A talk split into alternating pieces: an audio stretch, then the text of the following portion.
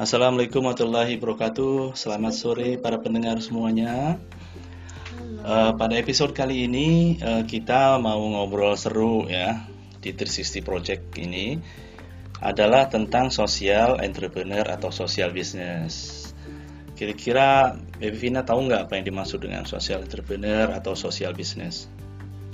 Uh, setahu aku sih social entrepreneur ini uh, bisnis yang bermanfaat bagi pemberdayaan masyarakat. Benar nggak? Oh iya, keren juga ya. Tahu juga ya. Oke, okay. jadi memang ya social business atau social entrepreneur kayaknya sih memang uh, bidang yang relatif baru ya. Jadi mereka itu berbisnis tapi untuk bidang sosial. Jadi kadang-kadang hmm. manfaatnya itu kan dalam jangka panjang. Kalau kita bisnis biasa itu kan untungnya jelas gitu ya cepat kemudian uh, kelihatan hasilnya. Tapi kalau sosial biasanya sih enggak kayaknya gitu. Berjangka panjang. Dan hmm. biasanya melibatkan masyarakat yeah. utama Indonesia masyarakat desa. Itu yang bapak tahu gitu ya. Nah tokoh-tokoh ini banyak sebenarnya. Ina tahu nggak siapa aja tokoh-tokoh untuk uh, sosial entrepreneur ini misalnya kira-kira? Uh, kurang tahu banyak sih. Cuman setahu aku papa punya teman kan yang social entrepreneur oh ya ada banyak sih ya tapi yang menonjol sekarang ini yang lagi hit lagi happening itu ibu Tri Mumpuni karena dia baru dapat apa the most uh, influential the most Muslim hmm. yang berpengaruh di dunia bahkan ya yang ke-21 kalau nggak salah di bidang saintifik gitu. Wow. Keren juga teman papa satu itu, Ibu Tri Mumpuni namanya. Teman papa? Iya tuh, betulan Bu Tri Mumpuni itu teman kuliah dulu waktu papa di PB, dulu di Bogor. Hmm. Kota hujan, kota rintik-rintik itu, tahu kan di mana itu? 60 kilo dari Jakarta. Iya. Nah dulu uh, Ibu Tri Mumpuni ini uh, berteman dalam masih ya tuh sama-sama siswa ya kita saking dekatnya kita bikin grup namanya Flintstoner. Hah, apa itu maksudnya Flintstoner? Flintstoner kan kalau film ya itu kan ada uh, film pada zaman batu waktu itu. Jadi kita mengklaim diri sebagai orang-orang aneh ya. Waktu mahasiswa orang-orang aneh, orang-orang yang berpikiran aneh. Ya ampun. Sehingga kayak orang zaman batu kita menyebutnya sebagai Flintstoner Group. Alhamdulillah mereka semua eksis ya salah satunya adalah Ibu Trimubuni teman papa itu. Senang sih kita apa namanya dengar teman-teman pada maju ya mereka berkiprah di internasional itu senang banget. Bangga dong. Ya senang ya bangga juga sih punya teman kayak beliau ini. Tapi kalau mau tahu banyak sosial social entrepreneur ini atau social hmm. business ini mungkin kita bisa hubungi ibu Trimubuni kali ya. Ah mau bisa. Oke. Okay. bisa Oke deh. Ih, seru banget sih pasti. Kita bel ya. Oke. Okay. Oke. Okay. Hey Mbak, bisa? Oke, okay, kenapa Om? Yep. Uh, aku sama baby nih berdua. Hai. Oke. Okay. Ya, mau apa ngobrol-ngobrol boleh ya Mbak Pun? Boleh. Oke okay, oke. Okay. Coba. Oke, okay, aku mau nanya duluan nih. Silakan. Bisa diceritakan awal mula Ibu Puni bekerja di bidang social entrepreneur? Apakah ada orang yang menginspirasi Ibu? Begini, sebetulnya pekerjaan dianggap sebagai apa ya social entrepreneur itu bukanlah sesuatu yang direncanakan. Jadi di awal-awal kita itu bekerja untuk kegiatan yang membantu masyarakat melalui lembaga not for profit. Hmm. Oke. Okay? Nah, ternyata kegiatan-kegiatan yang not for profit ini mampu mengangkat derajat kehidupan orang-orang yang selama ini termarginalkan. Namun, dari kegiatan dengan orang-orang tersebut, ternyata kita juga bisa mendapatkan materi. Ini yang namanya kita sebut sebagai bisnis sosial atau social enterprise, ya. Nah, sebetulnya inspirasinya dari mana? saya menganggap hidup itu seperti air yang mengalir just like a flow gitu ya. Nggak pernah dirancang jadi ini jadi itu. Jadi buat saya di dunia ini nggak ada yang kebetulan. Pasti sudah ada yang ngatur gitu loh. Dan ternyata saya di jalan ini. Hmm. kalau bicara yang menginspirasi tentunya ibu saya itu dulu waktu saya kecil dia memberi contoh konkret mengerjakan banyak hal secara sosial karena nggak ada imbalan apa-apa tapi yang dikerjakan itu mampu menolong orang-orang yang dalam kondisi kesulitan itu kira-kira terus ada lagi yang ditanyakan Mengapa akhirnya memilih bidang ini sebagai pilihan profesi? eh ini aku mengira bahwa bukan sebagai profesi ya. Ini just doing things eh, sesuai dengan panggilan hati sebagai passion gitu. Apakah ini dianggap sebagai profesi atau tidak? Saya menganggapnya bahwa yang saya lakukan itu harus memberi manfaat buat orang banyak. Kira-kira begitu. Oke, menarik ya. Oke, em, Pak Puni, saya panggil Mbak aja deh. Karena saya kan lebih muda. Silahkan. silahkan. Mbak Puni, ini Gak apa-apa kan, muda tapi tapi anu ya iya, iya. muda tapi berpikir tua gak apa-apa. Mbak, ini kan anu ya, saya buka-buka majalah lama, kemudian terbitan-terbitan mengenai Mbak Puni ini dikenal sebagai wanita listrik. Saya pikir sejauh saya tahu, Mbak Puni kan nggak nggak nyetrum kan ya sebenarnya. Terus kenapa sih kok disebut wanita listrik ya Mbak? Itu maksudnya gimana sih? Dan sejak kapan itu Mbak? Yo? Itu sebetulnya diawali dari tahun berapa ya? Tahun 97 atau 87? 97 mungkin 97. Oh, Pada saat saya diundang ke acara acaranya Effendi Ghazali Republik Mimpi. oh, oke. Mm, di TV itulah kemudian karena saya dianggap banyak memberi listrik ke desa-desa terpencil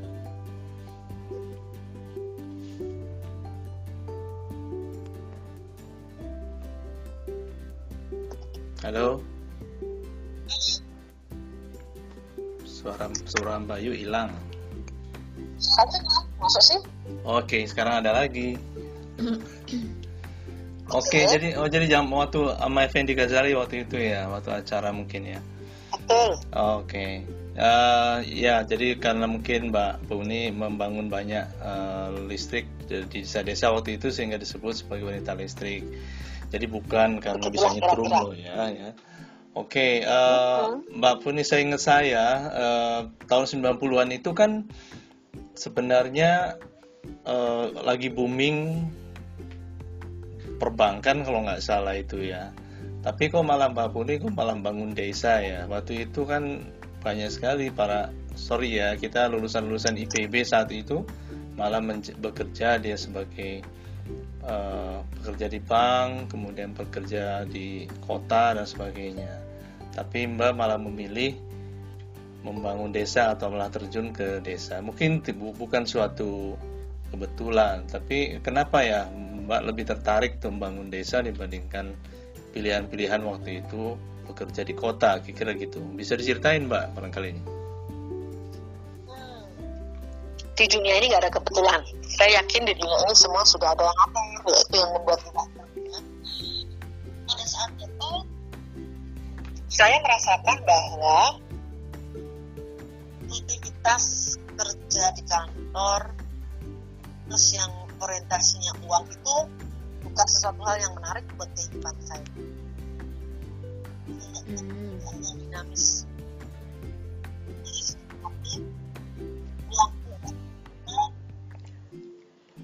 Mbak suaranya makin kecil Mbak Yu. di ketidakpas karena saya percaya ketidakpastian itu sunatullah sehingga apa yang saya kerjakan ini intinya harus memberi manfaat buat orang banyak Iya, ya, menarik ya. Nah, itu kan nggak bisa dikerjakan di kantor, terus dapat gaji rutin, gitu kan nggak bisa. Pekerjaan ini adalah pekerjaan sesuai dengan passion saya yang buat saya bahagia, karena melihat dari apa yang saya kerjakan ini memberikan manfaat buat banyak orang-orang yang kebetulan membutuhkan. Hmm, iya ya, sebuah pilihan yang menarik ya, walaupun saat itu barangkali uh, agak berlawanan dengan tren barangkali saat itu, tapi uh, apa pun yaitu sebuah apa namanya keteladanan menurut saya melawan arus saat itu gitu.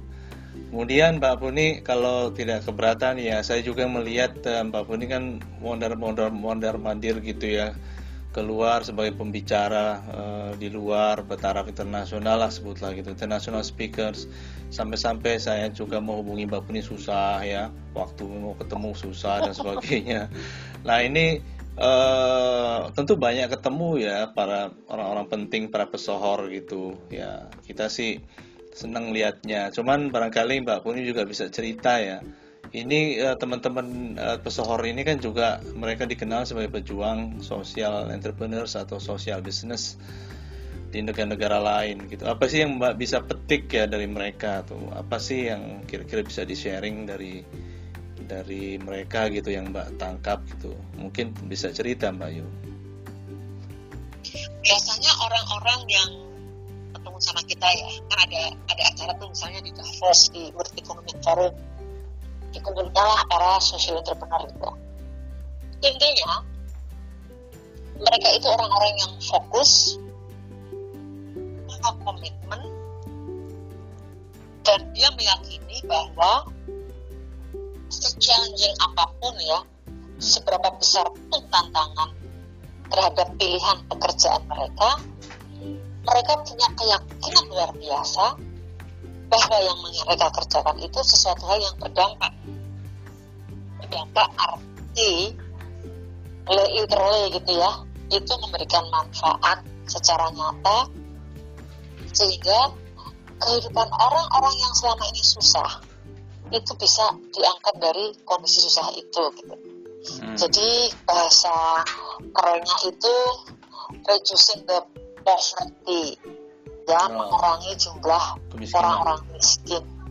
Hmm. Nah ini kan apa ya hal yang buat saya itu siapa bisa melakukan sebetulnya persoalannya apakah mereka mau atau tidak ini yang penting karena kan jalan hidup itu macam-macam ada yang orang senang dengan tantangan menghadapi ketidakpastian hmm. ada orang yang ah udahlah aku milih zona nyaman saja bahwa apa yang aku lakukan itu pasti gitu. Sehingga aku nggak usah pusing-pusing mikir oh nanti mungkin aku punya uang atau nggak punya uang ya. Tapi mereka sure bahwa seseorang sudah menggaranti eh, setiap bulan saya menerima gaji gitu misalnya. Yeah. dan ini semuanya sah-sah saja buat saya. Meskipun apa yang ada dalam hati kita dan tentunya saya yakin Allah juga memberi orang itu uniqueness ya iya. dan setiap, setiap orang bisa berkontribusi apa pun di mana pun mereka berada tetapi karena kebetulan saya itu besar dalam lingkungan ya internasional gitu dengan Asoka Velo terus ada pertemuan kayak um, Forum dan lain sebagainya itu ya ketemunya orang-orang yang memang bergerak di bidang yang memberi kebermanfaatan directly kepada pihak yang memerlukan tanpa ada hambatan birokrasi yang berbelit-belit. Kira-kira itu. Hmm. Iya, iya, iya. Oke, pertanyaan selanjutnya dalam perjalanan sebagai social entrepreneur tentu banyak hambatan. Kira-kira apa aja sih yang paling sulit dihadapi dan bagaimana mengatasinya? Uh, hambatan tidak hanya di social enterprise loh. Di semua bidang pekerjaan ada hambatan tapi hambatan buat kita adalah yang saya rasakan sangat signifikan itu kalau kita kemudian menolong seseorang atau sebuah grup gitu ya. Tapi ternyata susah sekali mereka untuk paham bahwa hal-hal baik yang kita kerjakan ini sebetulnya untuk mereka bukan kita iya betul. Nah, ini kan banyak orang yang tidak paham. Terus yang kedua kita juga harus mikir bahwa ini jangan mendaki. Mendaki artinya financially di awal-awal memang susah gitu. Tapi kalau Tuhan sudah menemukan jalannya ya ya mungkin baby bisa melihat sendiri bahwa tante Puni kan juga tidak kekurangan gitu. Bisa hidup normal bahkan mungkin ya lebih dari cukup lah kalau saya melihatnya gitu. hmm, oke menarik ya oke Mbak Puni ini uh, sebelumnya selamat nih ya udah dapat uh, ya semacam awarding atau penghargaan terkait dengan most Muslim influential semacam itulah selamat sebelumnya jadi kita ikut senang juga sih dengarnya gitu. Terus terakhir Mbak Puni kalau lihat dari uh, kegiatan Mbak Puni saya perhatiin ini kan lagi mengelola program Patriot Desa ya. Bahkan udah beberapa batch sama Mas Iskandar gitu, IBK dan sebagainya. Ini sebenarnya bisa ceritain nggak sih Patriot Desa nih? Barangkali kan si pendengar ada yang minat juga nih mereka yang pengen mengasah dirinya terjun ke desa ya seperti Mbak Kuni kemudian menjadi patriot ini bisa ceritain nggak sih patriot desa ini apa sih sebenarnya gitu Mbak? Itu adalah yang yang mendidik anak-anak muda Jawa Barat. Kenapa Jawa Barat? Karena yang membiayai pemerintah provinsi Jawa Barat dengan gubernur yang cukup inilah mau menerima inovasi dan memang mereka orang yang apa um, bisa, bisa menerima gagasan-gagasan baru yang oh, sangat gitu. penting yang bisa dipakai untuk memakmurkan orang desa dengan cara yang agak cepat jadi meng mengakselerasi pembangunan di desa hmm. sehingga anak-anak Jawa Barat yang sudah lulus sarjana dididik selama 45 hari agar memiliki kompetensi keikhlasan kejuangan, kerakyatan, dan teknisan. Empat kompetensi inilah yang akan membentuk mereka memiliki jiwa elang revolusioner hmm. yang yakin bahwa dengan meninggalkan zona nyaman dan berada di desa selama setahun atau dua tahun sebagai patriot desa, itu mereka akan langsung bisa berkontribusi kepada masyarakat wow, keren, dan ya. langsung bisa membuat perubahan dengan memanfaatkan local resources yang ada di desa, membangkitkan passion orang desa untuk mau membangun dan bangkit berdaya untuk hmm. membuat hidupnya sejahtera. Makanya program Patriot ini harapannya adalah nanti 5-10 tahun ke depan akan bisa dilihat betapa desa-desa di Jawa, di Jawa Barat ini makmur dan berkeadilan serta sejahtera gitulah. Wah, keren ya. Oke, menarik ya kalau kita bisa buat uh, apa namanya duplikasi dari patrol-patrol desa ini makin bertambah. Semoga ke depannya ini banyak ke uh, apa patrol-patrol desa lahir ya. Karena banyak yang muda-muda sekarang itu, babe itu oh, apa namanya uh, kadang lupa dengan desanya ya. Mereka yeah. sudah keluar uh, dari desanya kemudian mendapat pendidikan tapi dia tidak kembali pada desanya dan tidak membangun desanya. Iya lebih suka kota soalnya kan sekarang. Yoi. Nah terus Karena Mbak, gimana? kota. Oke, okay. iya iya. Mbak ini kan gini ya dari sisi bisnis Mbak itu uh, menurut saya bisnis ini kan harus bersifat bisa dijalankan orang lain someday ya autopilot gitu supaya bisa sustain. Saya bayangkan kalau Mbak Puni nanti akan pensiun misalnya, mudah-mudahan tidak ada kata pensiun saya kira untuk Mbak Puni. Always uh, apa namanya exploring dan do something gitu ya. Tapi dari segi bisnis, tinjauan bisnis, kira-kira apa yang dikerjakan Bu Puni ini bisa nggak ya? Bisa dijalankan orang lain atau autopilot supaya lebih sustain ke depannya Mbak? Tentulah kita juga menyiapkan anak-anak muda yang mau memilih jalan yang kita tempuh gitu loh. Oh. Nah, jalan inilah kemudian kita berusaha ya untuk meyakinkan anak-anak muda bahwa jalan ini adalah jalan yang juga penuh kemuliaan.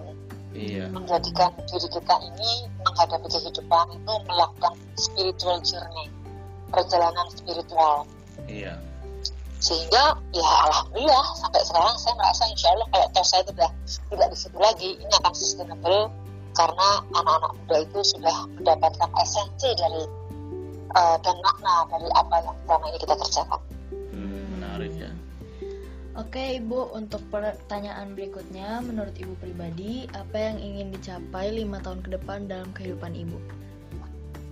Well, saya harus menulis buku Hmm, iya. karena ini yang tertunda dari sejak saya sejak saya umur 40 tahun saya menulis buku sekarang 16 tahun kemudian saya juga masih belum menulis buku padahal pengalaman ini menjadi sangat menarik kalau bisa di apa ya bisa ditiru oleh anak-anak muda share. lainnya gitu loh Hmm, menulis jalan seperti ini gitu Hmm, benar-benar. Jalan pemberdayaan ya. Hmm. Pertanyaan terakhir, apa pesan Ibu bagi startup baru yang memilih social entrepreneur sebagai pilihan hidup mereka? hidup itu harus punya keyakinan karena keyakinan itu yang mampu merubah sesuatu yang nggak mungkin menjadi mungkin. Jadi yakin jalani nggak pernah takut dengan hal-hal yang belum tentu akan terjadi. Tetapi kalau kamu yakin meskipun itu terjadi pasti kamu punya cara untuk mengatasinya. Kira-kira itu hmm. Wah, keren banget gila. Oke, Mbak Puni terima kasih banyak waktunya ini sudah sharing dengan beberapa pertanyaan yang kita ajukan.